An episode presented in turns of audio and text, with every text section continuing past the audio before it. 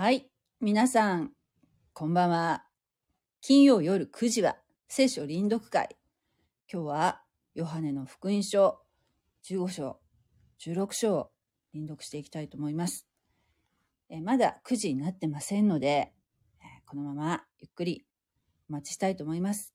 お、こんばんは。ふみさん、お久しぶりです。明けましておめでとうございます。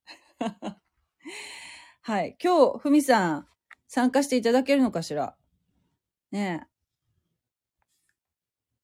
お、いこんばんは。らっしゃいました。こんばんは。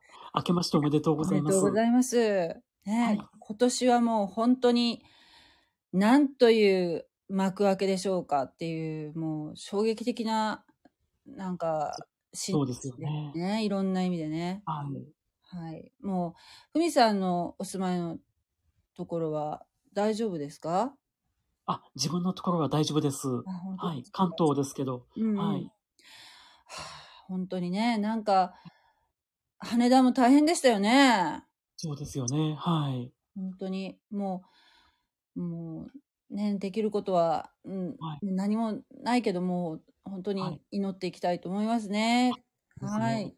九州の方から、なんか、いろいろとあの、物資の方が届いてるみたいですね。ああ、そうなんだ。あのキリスト教のその団体さんが、ああ、そうなんだ。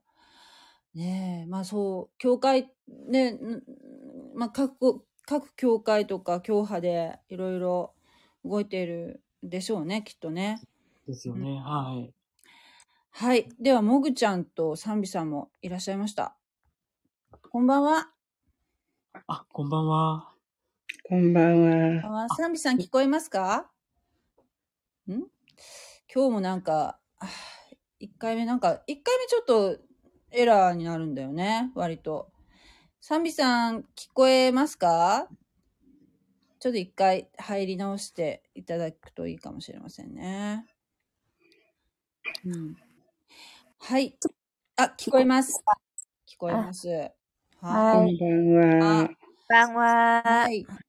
あーもう 今日はなんかもう僕9時、何々9時前からもう、勢揃いしましたね。高戸さん、お久しぶりですね。はい。せよ、僕、マンニバパズセよ。はい。韓国語上手です。ねはい。うわ、すごい。あ、ねイエス、イエスクリスト、チュカハミダ。ああ、ありがとうございます。감사합니 다。 ね、全然わかんない。だから、明けましておめでとうございます。せ本がりま出てよって。はい。そうなんだ。なんかね、えっ、と、私、YouTube で、全然なんか、時々ほら、あの、まあ、YouTube の話するんですけども、おすすめ動画が、あの、昨日ね、面白いのが上がってきて、あの、日本から自分の車で、日本人ですよ。日本から韓国にフェリーで行って、あの、日本のくる、自分の車で、え韓国をドライブするっていう動画がね、き上がってきたんですよ。であ、見ました。あ、はい見ました？あは、いじゃあなんか、はい男性の方ですよね。そうそうそう。でねうん、あの、その方だけじゃなくて、結構そういうことされてる方って何人かいらっしゃるみたいなんですけど、そんなことができるっていうのは私全然知らなかったんですけど、まあ、近いから、まあ、なんかね、あの、トラックとかは、下関のナンバーで、あの、トラックはなんか結構走ってるらしいんですよね。韓国の方で。で、そそのまま、にいると、よく見ますよ。うんねえ日本の車、そのまんま、ねフェリーに乗ってきて、はい。ねえ、だから、なんか、あの、法律的には、あーえっとね、一時的に輸入したっていう、日本の車を輸入したっていう体を取って、えー走行するのを許してるらしいんですよ。え輸入した体、だからね、90日以内に自分の国に帰らなきゃいけないらしいんですね。韓国に行った場合は。だけど、日本に逆に韓国の方が日本に自分の車を持って、あの、来ることもできるんだって、やろうと思ええば。えそう、それはね、それはなんかね、半年か1年間は折れるのかな？日本に来る場合はね。韓国はでもね、あの、左ハンドルで、こうん日本は右ハンドルじゃないですか。はいはいはい。だから、とても不便ですよ。不便だし、そう、それがね、もう本当に勇気がいる。払う、払うときなんか、どうしますか？ねえ。だからそうね、助手席に誰かいればいいけどね。うん車から降りて、うんなんかしないといけませんよね。そうですね。自分一人だったらね。はい。はい。でもね、あの、本当に異世界に行ったような感じがやっぱりするんだって。普通に旅行に行くだけじゃなくて、旅行に、なんていうの？あの、車に乗らない状態でね、普通に個人で旅行に行くのじゃなくて、本当にその、やっぱり運転するってすごい緊張するじゃないですか。はい。うんね、で、しかも、その、えー右ハンドルと左ハンドルの違いがあるし、あのーそう、右折とか左折の感覚がもう全然違くて、はい。あとほら、走行車線と、なんていうの、なんかこう、車線、車線がなんかどこの車線を走ったら、えーいいのかなとかいうので、やっぱり戸惑ったりとかね、逆、真逆だからね。だから慣れるまですごい大変みたいだけど、面白いなと思って、あの、また、バス専用車線とかもあるからね。そうね、ええそうそう。そそのうち、あの、韓国で、あの、ウーバーイーツを配達とか。う。ねそれは多分ね、できないと思うんだけど、就労ビザとかがないとダメだと思うんだけど、なんかそういう風なのが、なんかできるかなっていうふうに考えてる人はいるみたいで、なんか、あの、そういうの調べてる人はいるのは見たけど、ね、そういう風になんか、もう、垣根が全くなかったら、まあ面白いっちゃ面白いけど、なかなかね、それは法律とかで許されないんでしょうけど、でもその少なくとも韓国と日本はそうやってその車で、えーそのまま乗り込めるっていうのがね、本当に面白いと思った。なんか、知らなかった、そんなこと。海底トトンネルとかがね、あの、できれば、ね、海底トンネルね、それでしょ？それそれそれ。私はね、あの、海底トンネルってね、いや、なんかそういう話をね、あの、聞いたことがあって、すごいなんか、怖いなと思ったんですよ、その時は。なんか、うん地続きになっちゃったら、もうそれこそ、なんていうの？韓国でもし動乱があった時とか、ずーっと入ってこれるなと思って。本当に、なんか、あの、実際、なんか、えっとね、えー福岡、福岡の、福岡だっけな、唐津、唐津の方かな、佐賀の。唐津と、あの、韓国のプサン、プサンかなんかを、こう、試掘している、あ、試しに掘ってる跡はあるらしいんですよ。あうん、だけどね、だけどそれはもううん中断してて、もうそこはもうなんか、あの、入れないようになってるらしいんですけど、まあそれそういうふうなことをしている動きがあるっていうのは、あの、聞いたことがあるんですね。で、あったのね、前は。そうそう。で、アジアンハイウェイ AH1 っていう標識が、えっ、と、福岡にもあるんですけど、東京、は見たことあります ?AH1 っていうの。あー、なんか見たことありあのますね。ね、高速道路走ってるとね、あって、あれは何だろうって前から思ってたんですよ。そして調べたら、今も簡単にね、あの、インターネットで調べられるんですけど、あれは、あの、アジアンハイウェイっていう構想があるらしくって、で、あの、福岡、えー東京の日本橋？日本橋を起点にして、そしてトルコ、イスタンブール？あそこまで、一本の道で、こう、つなげようっていう、なんかこう、そういうことを考えてる、その人たちがいるみたいでね。そう、すごい壮大ですよね。すごい。だけど日本は、あの、まあ、島だから、えー地続きじゃないからね。それこそそういうトンネルがない限りは、直接は行けないんだけど、あの、まあ、日本から韓国はまあフェリーで移動して、そっからもう大陸をバーっと、あっちのヨーロッパの方までね、自分の車で行けるっていうこう時代がひょっとしたら来るかもしれませんね。統一すればね。そうね。統一すればね。本当なんかでも、そういう、うん、世界が、いや、なんか、ね、来るかもしれないよね。ひょっとしたらね。うん。なんかそういうことをちょっとロマンがあるなと思いながら。はい。はい。それでは、えーヨハネの福音書、15章ですかね。15章、16章読んでいきたいと思います。はい。では、賛美さん、えー、はいふみさん、もぐちゃん、私の順番でお願いいたします。またちょっとあの、文章ちょっと違うかもしれないですけど、はい。はい。ご了承ください。はい、はい。私は誠のぶどうの木。私の父は農夫です。私につながっていいなかいながら、実を結ば、実を結ばない枝は皆、父が取り除かれる。しかし、実を結ぶ者は皆、いよいよ豊かに実を結ぶように、手入れをなさる。はい。ああなた方は私があなた方に話した言葉によって、すでに清いのです。私にとどまりなさい。私もあなた方の中にとどまります。枝がぶどうの木にとどまっていなければ、自分では実を結ぶことができないのと同じように、あなた方も私にとどまっていなければ、実を結ぶことはできません。私はぶどうの木。あなた方は枝です。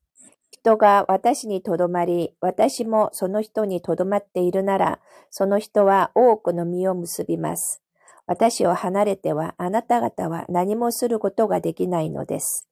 つながっていない人がありいれば、枝のように外に投げ捨てられて枯れる。そして集められ、火に投げ入れられて焼かれてしまう。はい。あなた方が私にとどま、とどまり、私の言葉があなた方にとどまっているなら、何でも欲しいものを求めなさい。そうすれば、それは叶えられます。あなた方が多くの実を結び、私の弟子となることによって、私の父は栄光をお受けになります。父が私を愛されたように、私もあなた方を愛します。私の愛にとどまりなさい。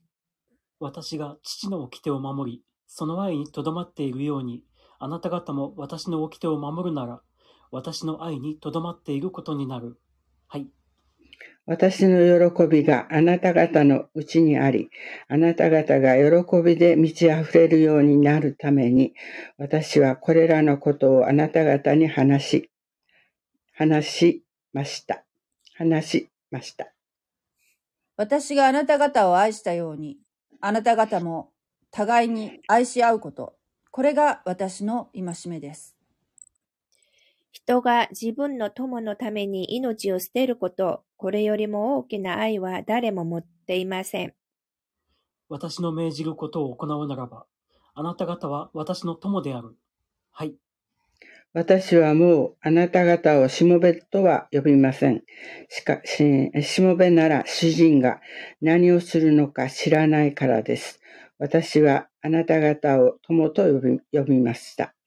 父から聞いたことをすべてあなた方には知らせたからです。あなた方が私を選んだのではなく、私があなた方を選び、あなた方を任命しました。それはあなた方が行って実を結び、その実が残るようになるため、またあなた方が私の名によって父に求めるものをすべて父が与えてくださるようになるためです。あなた方が互いに愛し合うこと、私はこれをあなた方に命じます。世があなた方を憎むなら、あなた方を憎む前に私を憎んでいたことを覚えなさい。はい。もしあなた方がこの世のものであったら、世は自分のものを愛したでしょう。しかし、あなた方は世のものではありません。私が世からあなた方を選び出したので、です。そのため、世はあなた方を憎むのです。しもべは主人に勝るものではないと私があなた方に言った言葉を覚えておきなさい。人々が私を迫害したのであれば、あなた方も迫害します。彼らが私の言葉を守ったのであれば、あなた方の言葉も守ります。しかし彼らはこれらのことをすべて私の名のゆえにあなた方に対して行います。私を使わされた方を知らないからです。私が来て彼らに話さな話さなかったなら、彼らに罪はなかったであろう。だが今は、彼らは自分の罪について弁解の余地がない。はい。私を憎んでいる者は、私の父をも憎んでいます。もし私が他の誰も、誰も行ったことのない技を彼らの間で行わなかったら、彼らに罪はなかったでしょう。けれども今や彼らはその技を見て、その上で私と私の父を憎みました。これは彼らはゆえもなく私を憎んだと彼らの立法に書かれている言葉が成就するためです。私が父の元からあなた方に使わそうとしている弁護者、すなわち父の元から出る真理の霊が来る来るとき、その方が私について証しをなさるはずです。はい。あなた方も証しします。はし、はじめから私と一緒にいたからです。16章私がこれらのことをあなた方に話したのは、あなた方がつまずくことのないためです。人々はあなた方を街道から追放するでしょう。実際、あなた方を殺す者が皆自分は神に奉仕していると思う時が来ます。彼らがこういうことをするのは、父をも私をも知らないからである。はい。これらのことをあなた方に話したのは、その時が来た時、私がそれについて話したことをあなた方が思い出すためです。私は初めからこれらのことを話すことはしませんでした。それはあなた方と、あなた方と共にいたからです。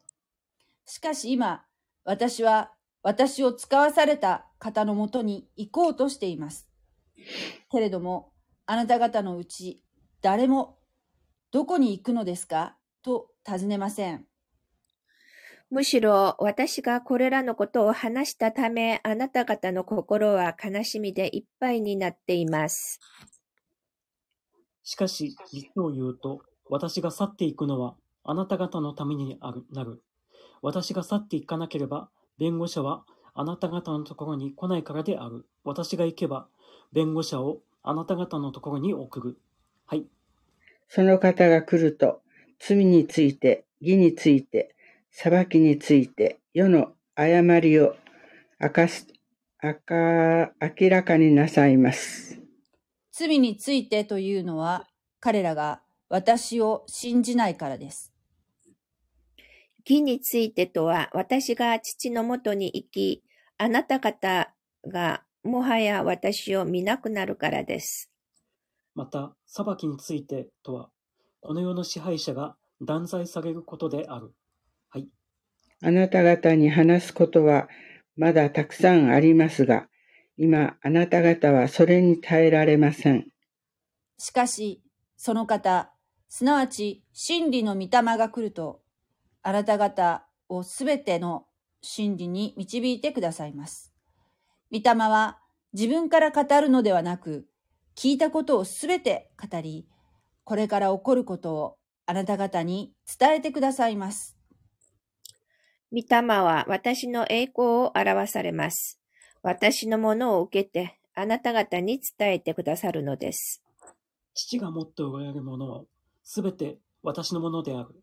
だから私は、その方が私のものを受けて、あなた方に告げる、と言ったのである。はい。しばらくするとあなた方はもう私を見なくなりますが、またしばらくすると私を見ます。そこで弟子たちのうちに、うちのある者たちは互いに言った。しばらくするとあなた方は私を見なくなるが、またしばらくすると私を見る。また私は父のもとに行くからだと言われるのはどういうことなのだろうか？こうして彼らはしばらくすると、と言われるのは何のことだろうか、何を話しておられるのか、私たちにはわからないと言った。イエスは彼らが尋ね、尋ねたがっているのを知って言われた。しばらくすると、あなた方は私を見なくなるが、またしばらくすると私を見るようになる。と、私が言ったことについて論じ合っているのか。はい。誠に誠に、あなた方に言います。あなた方は泣き、嘆き悲しむが、世は喜びます。あなた方は悲しみます。しかし、あなた方の悲しみは喜びに変わります。女は子を産むとき苦しみます。自分の時が来たからです。しかし、子を産んでしまうと、一人の人が世に生まれた喜びのために、その激しい痛みをも、激しい痛みをもう覚えていません。あなた方も今は悲しんでいます。しかし私は再びあなた方に会います。そしてあなた方の心は喜びに満たされます。その喜びをあなた方から奪い去るものはありません。その日にはあなた方はもはや私に何も尋ねない。はっきり言っておく。あなた方が私の名によって何かを父に願うならば、父はお与えになる。はい。今まであなた方は私の名によって何も求めたことは、ことがありません。求めなさい。そうすれば受けます。あなた方の喜びが満ち溢れるようになるためです。私はこれらのことをあなた方に例えで話しました。もはや例えで話すのではなく、はっきりと父について伝える時が来ます。その日にはあなた方は私の名によって求めます。あなた方に代わって私が父に願うというのではありません。父ご自身があなた方を愛しておられるのである。あなた方が私を愛し、私が神のもとから出てきたことを信じたからである。はい。私は父のもとから出て世に来ましたが、再び世を去って父のもとに行きます。弟子たちは言った。本当に今、あなたははっきりとお話しくださり、何も例えでは語られません。あなたがすべてをご存知であり、誰かがあなたにお尋ねする必要もないことが今わかりました。ですから私たちはあなたが神から来られたことを信じます。イエスはお答えになった。今、ようやく信じるようになったか、なったのか。はい。見なさい。その時が来ます。いや、すでに来ています。あなた方はそれぞれ散らされて自分のところに帰り、私を一人残し、一人残します。しかし、父が私と共におられるので、私は一人ではありません。これらのことをあなた方に話したのは、あなた方が私にあって平安を得るためです。世にあっては苦難があります。しかし、勇気を出しなさい。私はすでに世に勝ちました。アメン。アメン。はい。ありがとうございます。ありがとうございます。ありがとうございます。はい。いかがですか？はい。神様につながって、本当にあの、良かったなと思ってます。はい。この言葉聞いて、はい。そうですね。賛美さん、いかがでしょうか、はい、なんかもうすごく多分これ聞いてる、イエス様のお話を、この聞いてる弟子たちは、もう多分この、もうあなた方は耐えられないでしょうっていうふうにおっしゃってるところからすると、もうみんな動揺しても泣いてるのかもしれませんね。もうこれ以上言ったら。でもなんかすごく希望も、すごく話されてて、これから来る希望もね。うん、うん、なんか、あの、この、大勢の前で、こう、お話しされてる、なんか、イエス様がなんか、こう目に浮かんだんですけれども、すごくなんかこう、あの、ここもすごくよく聞く聖句がたくさん出てきましたね。ぶどうの木の。そうですね。これもそうだし、なんか、あとは、えー、そうですね。あの、御霊、御霊について、あの、聖霊様についても、こう、説明されているところがたくさんありましたね。はい。そうですね。ねえ。助け主が、あの、イエス様が帰られた後、助け主が来られるっていうことも、あ約束されてるし、うん。うん。あと一番最後の、あの、30、16章の33節もう、ねえ、あの、勇気を出しなさいと 言って、言ってらっしゃるとこ、なんかすごくこう、もう、なんていうかな、どーんとね、なんか、イエス様にお委ねして、はい。生きていけばいいんだっていう、こう、なんか安心感を感じたんですけど。はい。ねえ。もぐちゃんは？ね。もぐちゃんなんか気になるとこあった？いいえ、ありません。なんなんとなしにわかるけど、もう、そんなね、深いことはまだわかりません、私は。ねえ。でもここ、うんここのなんか、あの、16節、16章の21節の女は幸運むとき苦しみます。でもうん幸運でしまうと、その喜びのために痛みをもう覚えてませんっていうのってすごくわかると思う。それよく言われるね。ねえ、これなんか、もぐちゃんもなんかこのことを言ってたよ。うん。うん。もう産んだら忘れるよねって。そうそうそうそねえ。う。ね。そう。はい。その、生みの苦しみっていうところはあるかもしれないけど、そこを通り過ぎたら、うん。喜びがね、待ってる。うん、そう。うん。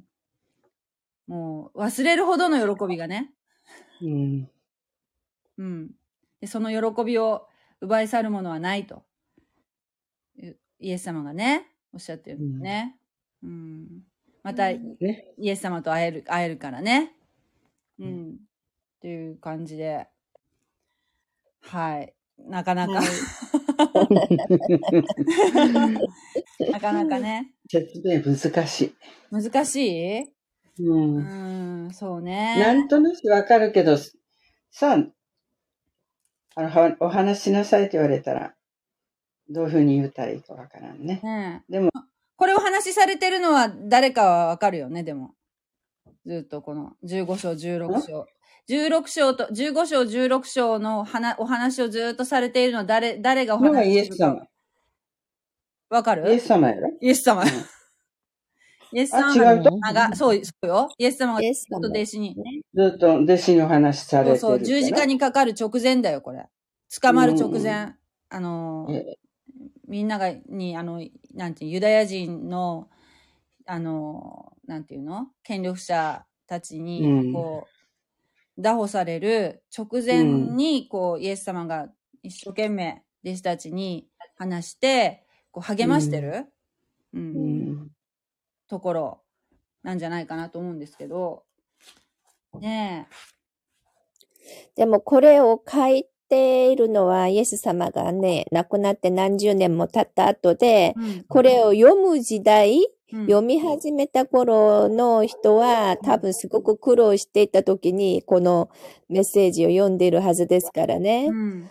うん、これがヨハネの福音書が記録されてから、はい。うん、これを読んでいる人たちはどういう思いをしながら読むかなって私は考えてみましたね。うんそうね。勇気を出しなさいってね。もう、すごく迫害されてた時代。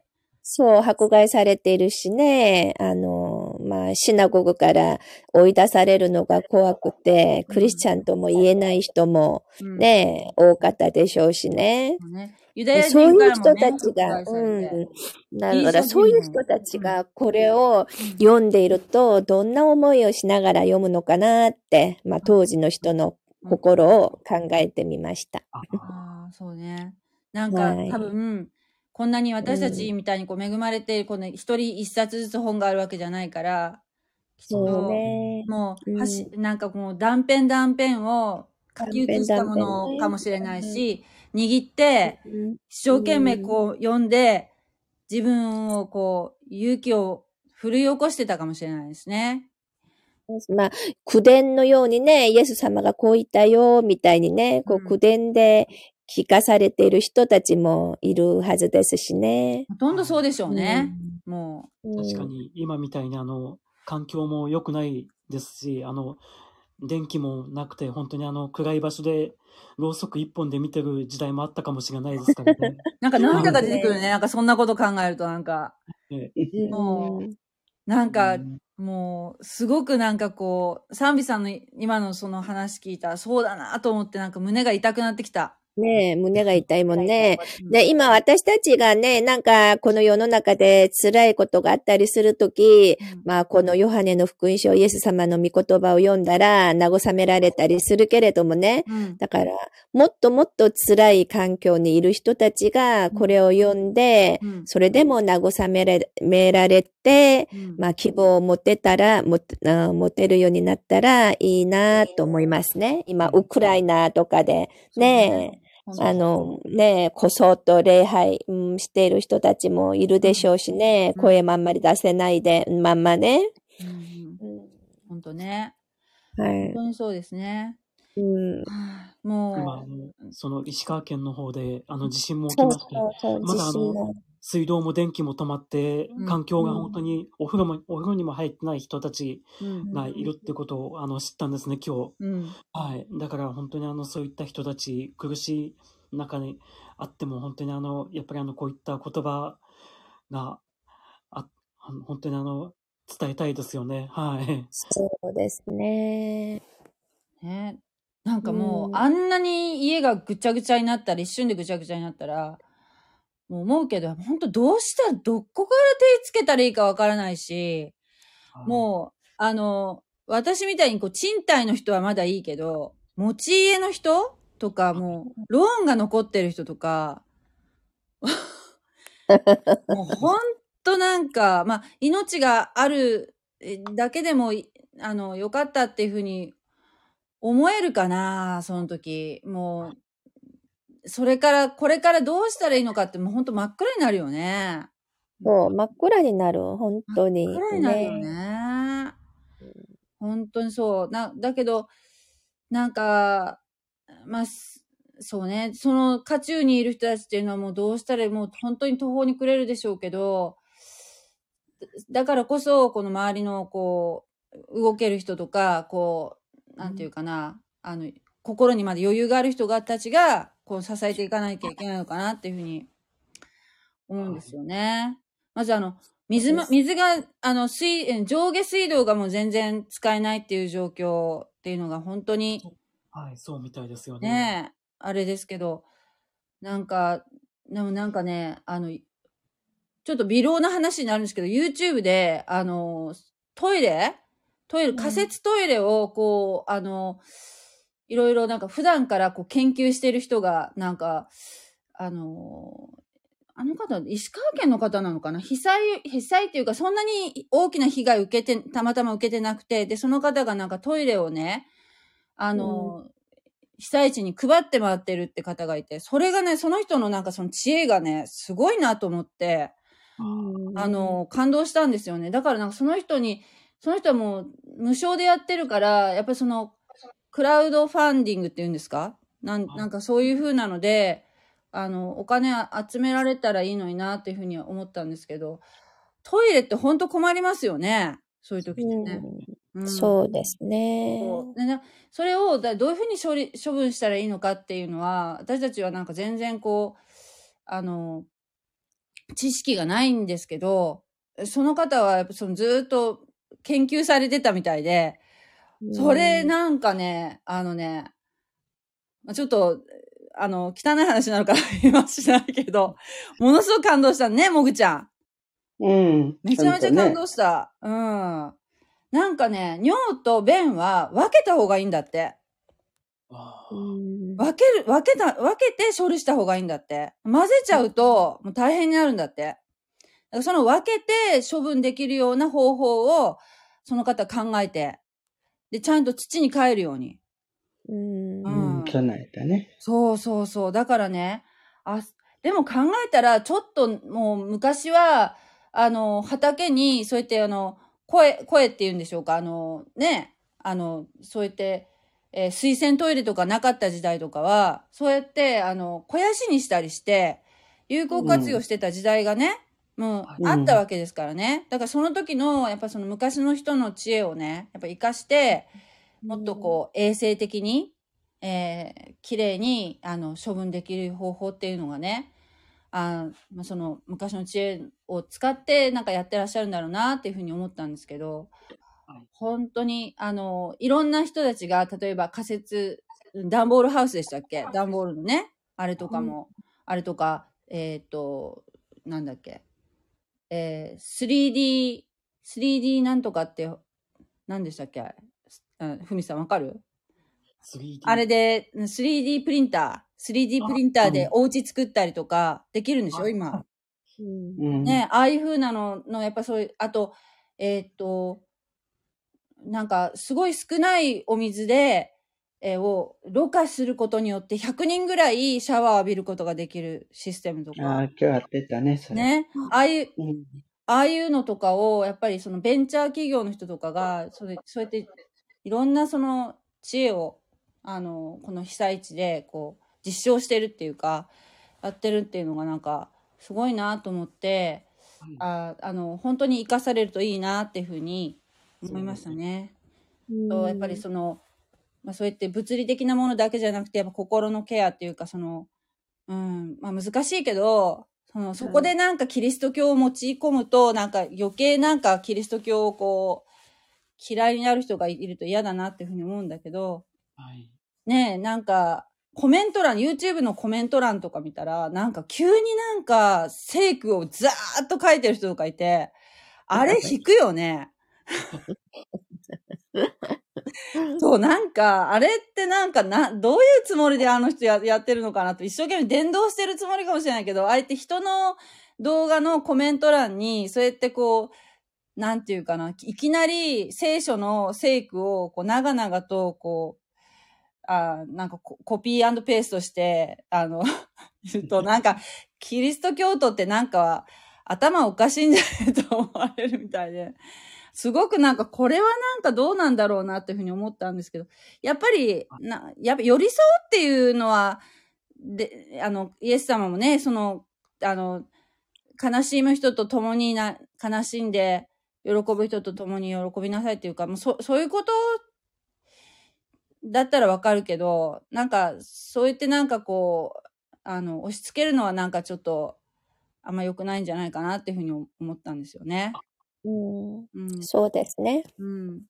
そう。で、あの、まあ、いろいろありますけど、まあ、頑張っていきましょはい。また日本のためにもお祈りしう。はい、ます。ありがとうございます。ありがとうございます。それではい。は、おお疲れ様で。した。はいおやすみなさい。はいごめん。なさい。はい。ハムサハムニダ。 감사합니다. 第16章。 수고하 おやす 셨어요 みなさい。失礼いたします。